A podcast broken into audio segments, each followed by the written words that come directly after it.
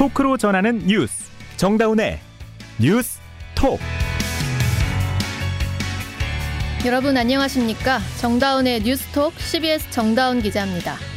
친일이, 친일이냐 친북이냐 정치권이 또 프레임 전쟁을 벌이고 있습니다.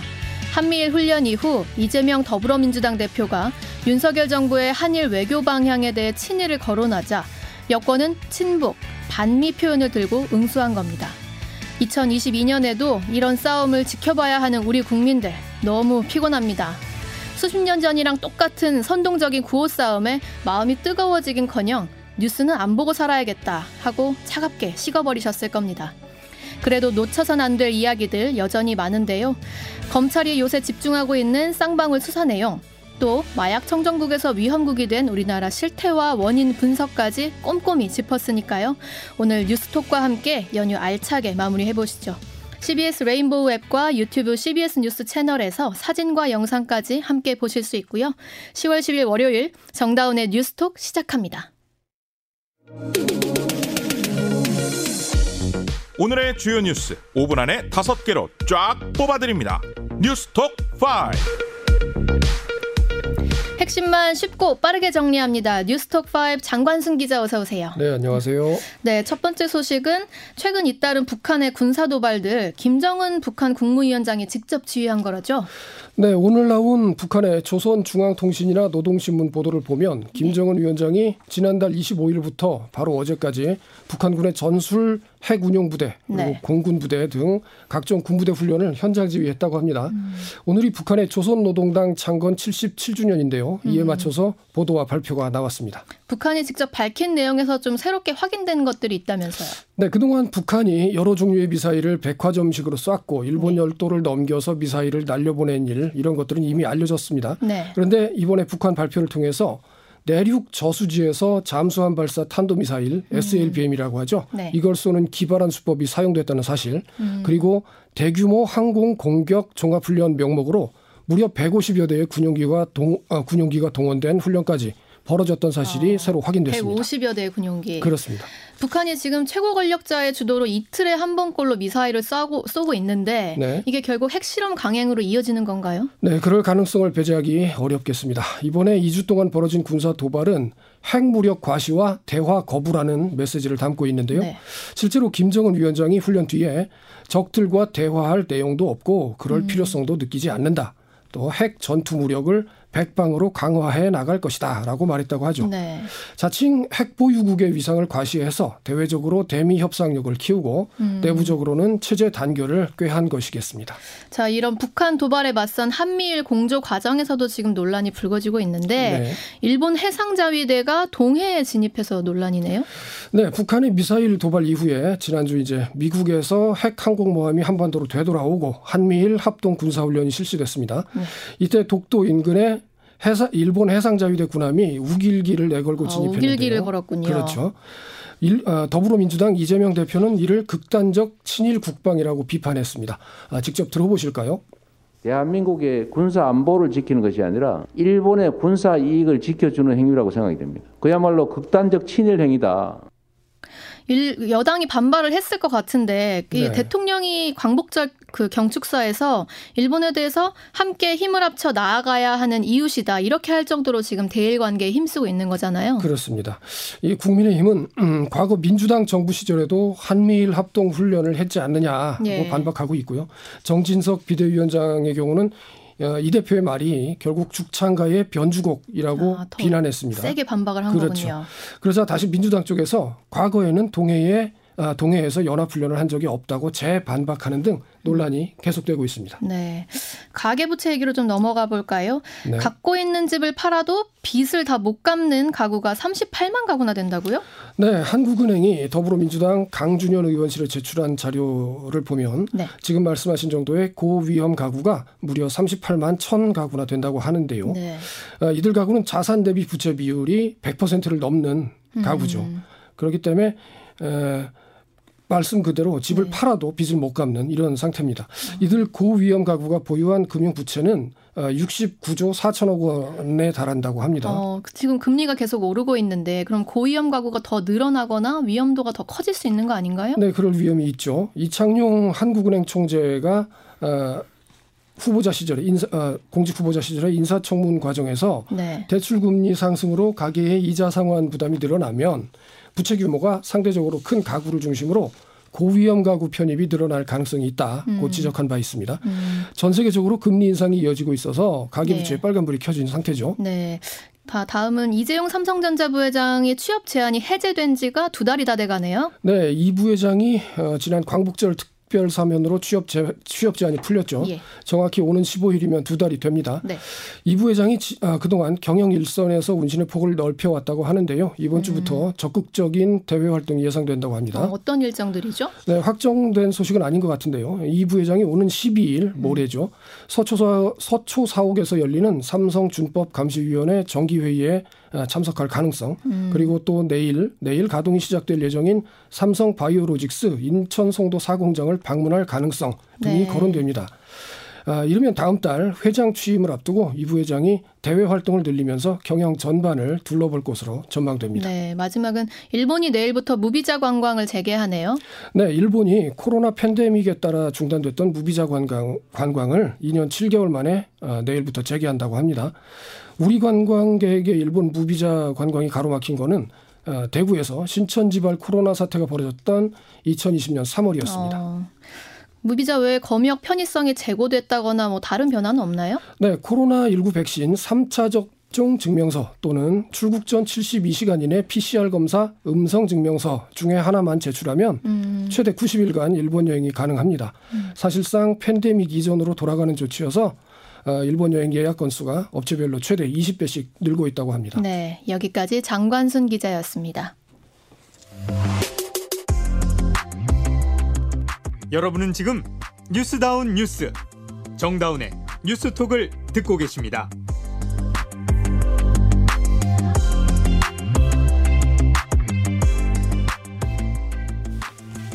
이재명 더불어민주당 대표의 변호사비 대납 의혹을 받았던 회사죠. 쌍방울인데요.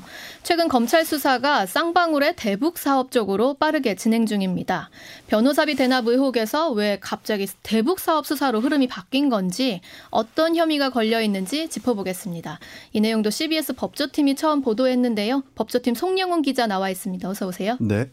작년 대선 국명부터 이제 이재명 대표와 관련해서 진행 중인 수사들이 많았잖아요. 네, 네. 근데 변호사비 대납 의혹 수사에서는 별다른 소식이 없는 것 같고 최근에는 쌍방울의 대북 사업 뉴스가 계속 나오고 있네요. 아, 예, 맞습니다. 그 쌍방울은 처음에는 그 이재명 대표의 변호사비를 대신 내줬다는 의혹엔 변호사비 대납 의혹에 휩싸였었는데 예. 그런데 이제 저희 법조팀이 이제 취재를 시작하다 보니까 북한이 갑자기 등장했습니다. 네. 어, 앞선 수사는 큰 소득이 없는 상황이었던 건가요? 어, 예, 그렇다고 봐도 될 것 같아요. 음. 변호사비 대납의혹의 핵심이 김성태 전 쌍방울 회장인데 네. 거기서 뭔가 나와야 되는데 지금 뭐 태국이나 베트남 해외로 있죠. 도피하면서 들어올 생각을 안 하고 있죠. 음. 그런데 이제 검찰이 수사를 하다 보니까 이제 다른 곳에서 김성태 전 회장의 발목을 잡을 만한 혐의를 어. 잡은 것으로 보입니다. 네. 자, 그렇다면 쌍방울과 대북 사업 이거 북한과 어떻게 연결되는 거죠? 네, 그 연결고리 역할을 하는 단체가 있습니다. 예. 아시아 태평양 평화 교류 협회, 줄여서 아태협이라는 곳인데 네. 아태협은 지난 2018년 11월 경기도와 함께 대북 행사를 개최합니다. 네. 북한에서는 고위급 인사가 5명이나 참석한 예, 큰 행사였고 음. 그런데 이 행사에 들어간 비용 8억 원을 바로 쌍방울이 냈습니다. 어, 민간 기업이 후원한 거네요. 그렇죠. 네. 쉽게 말해서 경기도와 아티협이 개최한 대북 행사를 쌍방울이 물밑에서 돈을 지급하면서 그 모습을 음. 드러낸 거로 보시면 됩니다. 지난번에도 저희가 이 이슈를 한번 짚은 적이 있는데 네. 기업이 정부 행사에 협찬하는 게 뭐 큰 문제는 아니잖아요. 근데 그럼에도 의심스럽게 볼 만한 정황들이 좀 있었던 건가요? 네, 그 뒤에서 후반부에서 또 다시 얘기하겠지만 네. 석연치 않은 부분은 많습니다. 네. 그 일반적으로 기업이 어떤 행사를 지원하고 특히 돈을 투입하는 행사라면은 음. 우리가 후원사다라고 해서 대대적으로 홍보를 할 텐데 예. 쌍방울이 이 사실을 꼼꼼 숨겼습니다. 자신들의 네. 존재를 아예 가렸죠. 어, 대북 사업에 있어서 아태협과 쌍방울은 이후로도 한 몸처럼 움직입니다. 음. 2019년 7월 경기도와 아태협이 필리핀 마닐라에서 공동 주최한 대북 행사에 쌍방울의 전현직 회장들이 참석해서 북한 고위급 인사를 직접 만나기도 했는데 이것도 네. 저희 보도로 알려졌습니다. 네네. 예, 행사 이름이 아시아 태평양 평화 번영을 위한 국제 대회인데 음. 1회 행사가 바로 앞에서 말씀드렸던 쌍방울이 8억 원을 낸그 어. 행사예요. 네. 그럼 쌍방울은 아태협을 통해서 무슨 대북 사업, 그러니까 어떤 식으로 돈을 벌려고 했던 거죠? 네, 그 지금까지 알려진 것 중에 대표적인 게 저희가 보도한 북한 광물 개발 사업입니다. 어. 예. 북한에 있는 마그네사이트와 히토리 등 광물을 개발하겠다는 건데 음. 전 세계에서 북한의 매장량이 세계 최고 수준인 자원들이에요. 네. 예. 그런데 이게 일반적인 우리나라 기존에 했던 일반적인 대북 사업과 기업들이 한 대북 사업과 다른 점이 음. 당시는 유엔 차원에서 북한에 대한 경제 제재가 강하게 걸려 있던 상황인데 네. 쌍방울이 경기도라는 지자체를 끼고서 북한과 접촉을 했고 음. 또 북한의 자원을 직접 개발하고 그 대가를 지급하겠다고 약속을 했다는 점에서 흔치 않은 사업 방식으로 통합니다. 네. 그리고 이 광물 사업을 좀 더 얘기를 해보면은 광물 사업은 쌍방울 주요 계열사인 나노스, 네. 지금은 SBW 생명과학이라는 회사로 이름을 바꿨는데 예. 이 회사가 2018년부터 주도를 했어요. 음. 그리고 2019년 1월에는 아태협의 안모 회장, 예, 음. 아태협이 또 등장하죠. 쌍방울이 후원했던. 그렇죠. 네. 쌍방울이 후원한 아태협의 안모 회장이 바로 이 나노스의 사내 이사로 네. 영입됩니다. 당연히 이 광물 사업, 광물 개발 사업 실제 사업이 이루어지진 않았습니다. 어. 근데 하지만 이제 쌍방울의 계열사인 나노스가 이 사업을 한다는 사실이 이제 주, 식 시장에 퍼지면서 올랐겠네요. 그렇죠. 대북 테마주로 순식간에 묶였고 예. 쌍방울을 포함한 계열사 주가가 폭등했습니다. 어. 검찰은 이 부분을 조직적으로 주가를 부양하려는 주가 조작이 아닌지 현재 들여다보고 있습니다. 음, 대북 관련 주식으로 주가가 뛰었는데 네. 실제 사업은 이루어지지 않았다는 점 방금 짚었고요. 네. 그런데 여기 이화영 전 경기도 평화부지사가 연루됐 했다면서요. 그렇죠. 네, 그래서 지금 이재명 민주당 대표에 대해서도 이야기가 음. 나오고 있는 거죠. 그렇죠. 어, 그 이화영 부지사, 이화영 전 부지사죠. 이화영 네. 전 부지사가 이재명 특, 대표의 측근으로 잘 알려져 있죠. 네. 그런데 이제 중요한 거는 이재명 대표가 당시 경기도 지사였다는 점을 제외하면은 음. 뭐 이번 사건에 연루됐다거나 이를 먼저 알고서 뭐 지휘를 했다거나 이러한 정황이 나타난 것은 없습니다. 지금까지 나타난 게 전혀 없습니다. 예, 전혀 없죠.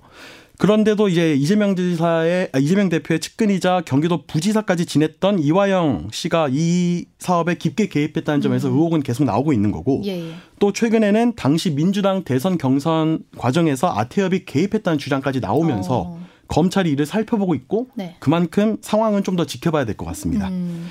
어, 그 이화영 전 부지사 얘기를 좀 더 해보면 이화영 전 부지사는 2015년에는 쌍방울 그룹 고문으로 활동을 했고 음. 2017년에 2017년에는 사위이사로 재직도 했습니다. 네네. 쌍방울 법인카드로 수억 원을 쓰기도 했고 음. 아티협과 쌍방울 그룹이 주최한 행사에는 계속 모습을 드러냈어요. 네.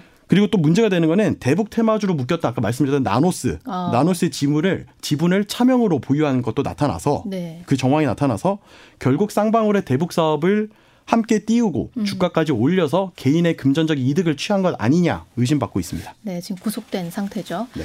그 CBS 법조팀이 국정원 내부 문건을 입수했는데 네네. 여기에 쌍방울의 대북 사업 관련해서 좀 더 자세한 내용이 담겨 있다면서요. 네, 그 국정원 내부 문건 간략하게 말하면은 쌍방울이 대북 사업에 대한 대가로 북한의 거액의 보상 대가를 약속하겠다고 말한 내용들이에요. 예. 예. 문건에서 보면은 북한 인사와 남한 인사가 등장을 합니다. 네. 북한 쪽 인사는 대남 민간 경제 협력을 도맡는 북한 내 부서인 민족 경제 협력 연합회 민경련이라고 하는 음. 이쪽 사람들이 등장을 하는데 이거 아실 거예요. 몇 년 전 개봉했던 영화 공작에서 네. 등장한 리명훈이라는 그 어. 극중 인물의 실제 모델인 리호남이 등장을 해요. 네네. 예. 2018년 12월 중국 심양의 한 식당에서 리호남이 우리나라 인사한테 이렇게 말합니다. 상장회사 또는 상장을 준비하는 회사를 통해 북측 사업에 투자해 발생하는 이익을 나눠 갖는 것이 좋겠다라고 말하는데 네. 쌍방울과 나노스를 여기서 지칭한 것으로 보입니다. 예. 쉽게 말해서 북한과 함께 대북 사업으로 주가를 올려서 그 음. 이득을 나눠 갖자고 제안한 겁니다. 근데 뇌물 수수가 되려면 이제 돈이 오가야 되고 대가를 또 약속해야 되잖아요. 그렇죠. 더 구체적인 모의 정황도 나오나요? 어, 리오남이 등장하는 2019년 초 문건에도 리오남은 또 이렇게 말합니다. 네. 쌍방울이 내이 속옷이죠. 음. 50만 장을 보내기로 했다. 음. 금액으로 치면 천만 불, 즉 100억 원, 100억 원이라는 얘기를 꺼내요. 네. 근데 대화는 여기서 그치지 않고 리오남이 직접 이화영 부지사를 언급하기도 합니다. 음. 이화영이 네이 등을 인도적 지원 물자로 제공하면 중국 보세 창고에 다시 팔아서 음. 자금을 만드는 방법을 제안했다. 네. 라고 현금화하는 방법까지. 네. 네. 그래서 이게 실제로 현실화되지는 않았지만 음. 명백한 유엔 안전보장이사회의 대북 제재를 위반하는 행위고 음. 특히 우리나라 인사가 이거를 제안했다는 것이 사실이라면은 문제가 커질 수 있는 대목입니다. 네. 검찰이 현재 수사 중인 내용 짚어봤습니다. 송 기자 수고하셨습니다. 네. 정부가 심야 택시 대란을 잡겠다며 대책을 내놓은 지 일주일이 지났는데요. 실효성을 두고 논란이 계속되고 있습니다. 아직 지켜봐야겠지만 택시업계가 처한 근본적인 문제부터 해결돼야 기사들이 심야 영업으로 돌아올 수 있다는 건데요. 현지 택시업계에서 나오는 목소리 이준규 기자가 취재했습니다. 국토교통부는 택시 대란의 원인으로 밤시간 수요 급증과 기사의 단거리 호출 기피, OECD 대비 열악한 임금 수준을 꼽았습니다. 세 가지 중 두 가지나 택시기사의 수입과 관련돼 있지만 정작 국토부가 내놓은 직접적인 소득 증가 정책은 심야 호출료 확대뿐입니다. 늘어난 호출료의 90%까지 기사 몫으로 배정하겠다지만 택시 노조 측이 추산한 기사 1인당 평균 추가 기대 수입은 월 13만 원 선. 업계를 떠난 기사들의 발걸음을 돌리기에는 다소 부족해 보입니다. 개인 택시 부재를 해제해 공급을 늘려보겠다지만 상대적으로 여유 있고 고령인 개인 택시 기사들이 심야 운행에 나설지는 미지수입니다. 서울에서 개인 택시를 운행하는 70대 배모 씨입니다. 밤에 야간에 나가가지고 취객들한테 막 시장이 막 이놈이 싫거든. 지금 개인 택시 연령이요 64세예요. 일각에서는 기사들에게 안정적이면서도 높은 고정급여를 지급하기 위해 요금을 대폭 올려야 한다는 목소리가 나옵니다. 하지만 이른바 택시 월급제라고 불리는 전액관리제와 관련해 서울시가 실시한 실태조사 결과 운수사업자의 90.8%, 기사 등 운수 종사자의 64.7%가 불충분한 수익 등을 이유로 전액관리제에 반대했습니다.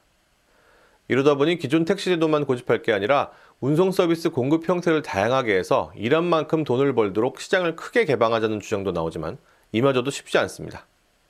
과거 타다 사태 때를 돌아보면 택시기사 분신 등 갈등이 극심했고 정부도 기껏 손본 제도를 다시 뜯어고치기가 부담스럽기 때문입니다. 우선 이번 대책의 효과를 지켜보며 추가 대응에 나서겠다는 정부가 택시업계의 고질병을 어떻게 고쳐나갈지 주목됩니다. CBS 뉴스 이준규입니다. 윤석열 정부 들어 청년 대책에서도 많은 변화가 생기고 있는데요. 특히 중소기업에 근무하는 청년 근로자들을 위한 예산이 삭감되고 있습니다. 이기범 기자의 보도입니다. 중소기업에 6개월 이상 근무 중인 청년 근로자를 대상으로 청년 재직자 내일 채용 공제 사업이 실시되고 있습니다. 청년 근로자가 5년 동안 720만 원을 적립하면 회사가 1200만 원, 정부가 1080만 원을 보태 모두 3천만 원을 마련해주는 정부 지원 사업입니다. 청년 근로자는 목돈을 마련할 수 있어서 중소기업은 청년 근로자를 장기 채용할 수 있어서 좋은 평가를 받아온 정책입니다. 그런데 윤석열 정부는 내년도 지원 예산을 올해의 17분의 1로 대폭 삭감하기로 했습니다. 윤 대통령의 공약인 청년 도약 계좌를 만드느라 예산을 줄일 수밖에 없다는 겁니다. 하지만 청년 도약 계좌는 청년 층이면 누구나 가입이 가능해 중소기업과는 아무 관련이 없습니다. 김성환 더불어민주당 의원과 이영 중소벤처기업부 장관입니다. 대규모의 사업이 하나 발생을 해서 그 안에서 그거와 중기부랑 무슨 상관이 있습니까? 예산이 대폭 삭감되고 회사의 분담률도 낮아지면서 근로자 본인의 부담은 오히려 늘게 됩니다. 정부는 또 산업단지 중소기업에 근무하는 청년 근로자들의 교통비를 지원해주는 사업도 올해를 끝으로 폐지하기로 했습니다. CBS 뉴스 이기범입니다. 한때 마약 청정국이라고도 불렸던 우리나라에서 마약 범죄 뉴스가 끊이지 않고 있죠. CBS가 현재 실태와 원인, 대책을 심층 취재했습니다. 오늘은 그 1탄인데요. 마약을 하다 딱 걸려도 처벌이 쉽지 않다는데 그 이유가 뭔지 짚어봅니다. 서민선 기자의 보도입니다. 재작년 2월 남성 A씨는 휴대전화 채팅 앱을 통해 함께 필로폰을 투약할 상대를 찾다가 여성 아이디로 유정한 경찰에게 걸렸습니다. 경찰은 여성인 척 신분을 숨기고 투약 약속을 잡았고 현장을 덮쳐 필로폰이 희석되어 있는 주사기를 발견할 수 있었습니다. 하지만 A씨는 법원에서 최종 무죄를 선고받았습니다. 경찰이 A씨를 데리고 호텔 방으로 이동하면서 동행을 거부할 수 있음을 알리지 않는 등 위법한 임의 동행을 했다고 판단한 겁니다. 이처럼 마약 사범들이 재판에 넘겨지면 경찰의 함정 수사나 불법 체포에 당했다고 주장하는 경우가 많습니다. 국가를 제외하곤 별다른 피해자가 없다는 점이 이를 부추기는 원인 중 하나입니다. 기소 여부나 구형량, 선고 양형 등의 검찰과 법원 재량이 많이 달려있기 때문에 이른바 전관 변호사가 힘을 쓸 여지도 크기 때문입니다. 실제 작년 한 해 동안만 마약사범 약 20%가 기소유예 처분을 재판에 넘겨지더라도 44%가 집행유예 처분을 받기도 했습니다. 마약 범죄를 뿌리 뽑기 위해서는 가장 먼저 처벌 수위부터 올려야 한다는 목소리가 나옵니다. 국회 법제사법위원회 장동혁 위원입니다. 41개 범죄 중에서 마약 범죄가 34번째입니다. 그만큼 양형 기준을 지키지 못하고 있다는 것입니다. 따라서 어, 마약 범죄의 양형 기준 자체를 다시 한번 재검토해야 된다라고 하는 CBS 뉴스 서민선입니다.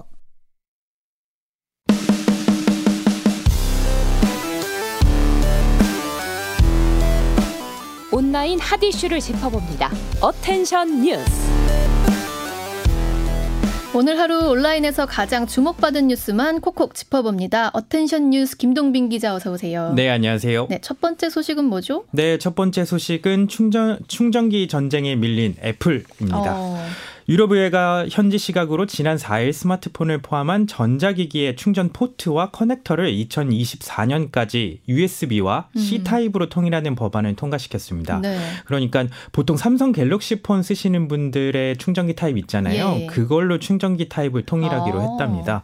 2026년부터는 노트북까지도 이 충전기를 통일한다고 합니다. 어, 애플이 아니라 왜 그쪽으로 맞춰진 거죠? 네, 유럽연합이 이렇게 충전기를 통일하기로 한 데에는 전자기기 관련 폐기물을 줄이고 네. 소비자의 편의를 증진하기 위한 것이라고 합니다. 음. 각기 다른 기계마다 충전기를 살 필요 없으니 1년에 약 3,500억 원을 어. 아낄 수 있다는 추산 결과도 나왔다고 합니다. 네. 사실 기계마다 충전기가 달라서 줄이 엉키기도 하고 좀 불편하잖아요. 그렇죠. 특히 세계적으로 잘 팔리는 애플이 나홀로 고유 충전 단자를 고수해 와서 불편을 감수할 수밖에 없었습니다. 네. 이번 유럽 의회 법안으로요. 한국 소비자들도 혜택을 볼 수 있을 것으로 보입니다. 있습니다. 네. 다음 소식은요? 네, 다음 소식은 베트남에서 퇴출된 작은 아씨들입니다. 음. 넷플릭스가 베트남 당국의 요청에 따라 최근 국내에서 인기리에 방영된 TVN 드라마 작은 아씨들의 현지 방영을 중단했다고 음. 합니다. 베트남 당국은요, 작은 아씨들 3화와 8화에서 베트남 전쟁에 대해 언급한 부분을 문제 삼았다고 합니다. 어. 당국은 해당 부분이 역사를 왜곡하고 국가를 모욕하는 내용을 담고 있어서 음. 현재 언론과 영화법 등을 위반했다며 삭제 요청 이유 이유를 밝혔다고 합니다. 구체적으로 좀 어떤 내용이었죠? 네, 그 베트남전에 대해 일방적으로 묘사한 부분들을 이번에 문제가 됐는데요. 음. 예를 들면 한 베트남 참전 용사로 설정된 드라마 속 인물이 한국군 1인당 베트 베트공 20명을 죽였다. 어. 이렇게 말하거나 베트남에서 비밀 작전을 수행한 인물들이 베트남인과 전투에서 100대 1의 전투를 벌였다. 이런 취지의 장면들을 꼽혔습니다. 꼽았습니다. 네. 베트남 현지 SNS에서는요. 이에 대해 베트남인들을 죽인 게 자랑이냐 음. 이런 이렇게 얘기를 하면서 사과를 요구한 글들이 빗발쳤다고 합니다. 네. 작은 아씨들의 제작자 스튜디오 드래곤은 향후 콘텐츠 제작에서 사회적 문화적 감수성을 고려해 더욱 주의를 기울이겠다. 이렇게 음. 사과했습니다. 네, 마지막 소식은요? 네, 마지막 소식은 다시 폭발음 들려오는 키이우입니다. 음. 우크라이나 수도 키이우에서 현지 시간으로 오늘 오전 큰 폭발이 일어났다고 로이터 통신 등 여러 외신들이 전했습니다. 예. 로이터 로이터는 미사일 날라오는 소리가 들리고 나서 폭발음이 여러 차례 들렸다 이렇게 보도했습니다. 네. 또 건물에서 검은 연기가 피어올랐다고도 전했는데요. 비탈리 클리치코 키이우 시장은 텔레그램을 통해 시내 중심부에서 여러 차례 폭발이 있었다고 밝혔습니다. 러시아 공격이 다시 시작된 건가요? 네, 지금으로서는 그럴 가능성이 큽니다. 지난 8일 크림대교 폭발에 대해 러시아는 줄곧 배후로 우크라이나를 지목해 왔는데요. 네. 블라디미르 푸틴 러시아 대통령은 이번 폭발 사고를 우크라이나 비밀 요원이 자행한 테러 공격 이렇게 규정하고 맹, 맹 비난하기도 했습니다. 네. 이에 따라 보복성 공격을 시작한 것으로 보입니다. 음. 러시아는 그제 저녁과 어제 새벽에도 우크라이나 자포리자 지역의 일반 주택을 공격해 최소 14명이 사망하기도 했습니다. 네. 크림 대교는요, 러시아가 지난 2014년 크림반도를 점령한 이후 건설한 대교로 러시아군의 주요 보급로이자 푸틴 대통령에게는 치적의 상징이기도 어. 했습니다.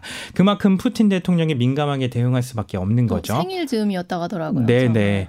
그러니까 그렇게 더 이제 더 강경하게 네. 반응할 수밖에 없는 것 같습니다. 네. 푸틴 대통령은 곧 안보 회의를 소집해서 우크라이나에 대한 보복 조치를 논의할 것으로 보입니다. 음. 이 자리에서 핵무기 동원까지도 검토될 수 있다는 우려가 나오고 있습니다. 네, 여기까지 김동빈 기자였습니다. 전북 무주군의 한 주택에서 일가족 5명이 일산화탄소 중독 중독 추정 사고로 숨진 가운데 경찰이 정확한 원인을 파악하기 위해 현장 감식에 나섰습니다. 오늘 무주경찰서는 국립과학수사연구원 등과 함께 현장 감식을 진행 중이라고 밝혔습니다. 전 세계적인 경제 불황에 국내 주식 시장이 본격적인 약세장에 들어가면서 기업 상장 수도 급감한 것으로 나타났습니다. 증권가에 따르면 올해 3분기 코스피와 코스닥, 코넥스 시장의 기업 공개, 즉 IPO 기업은 30곳으로 집계됐습니다. 이어서 날씨 알아보겠습니다. 이수경 기상 리포터. 네, 오늘 찬바람이 강하게 불면서 날씨가 무척 쌀쌀합니다. 설악산 대청봉 등 일부 강원 산간 지역은 첫 눈이 관측되기도 했는데요. 지난해보다는 9일 정도 빠른 기록입니다. 현재 중부지방과 해안 지역을 중심으로 강풍특보가 내려져 있는 가운데 오늘 밤과 내일 사이 바람이 강하게 불 것으로 보이는데요. 특히 강풍경보가 발효 중인 강원 동해안과 강원 산간 지역은 모레까지도 바람이 강하게 불면서 안전사고에 각별히 유의를 하시기 바랍니다. 북서쪽에서 차가운 공기가 유입되면서 앞으로 기온은 더 떨어지겠습니다. 내일 아침 최저 기온 대부분 지역에서 10도를 밑돌면서 가을 추위가 나타날 것으로 보이는데요. 서울 지역은 오늘보다 기온이 낮아져 아침에는 7도 안팎, 한낮 기온은 17도에 머물 것으로 보입니다. 이렇게 평년보다 쌀쌀한 날씨는 모레 아침까지 이어질 것으로 보여서 조금 더 따뜻한 옷차림이 필요하겠습니다. 오늘 밤까지 중부지방 서해안과 호남 지방, 경북 내륙과 제주도에는 산발적으로 5mm 미만의 비가 오는 곳이 있겠는데요. 내일은 오전부터 날씨가 차차 맑아질 것으로 예상됩니다. 날씨였습니다.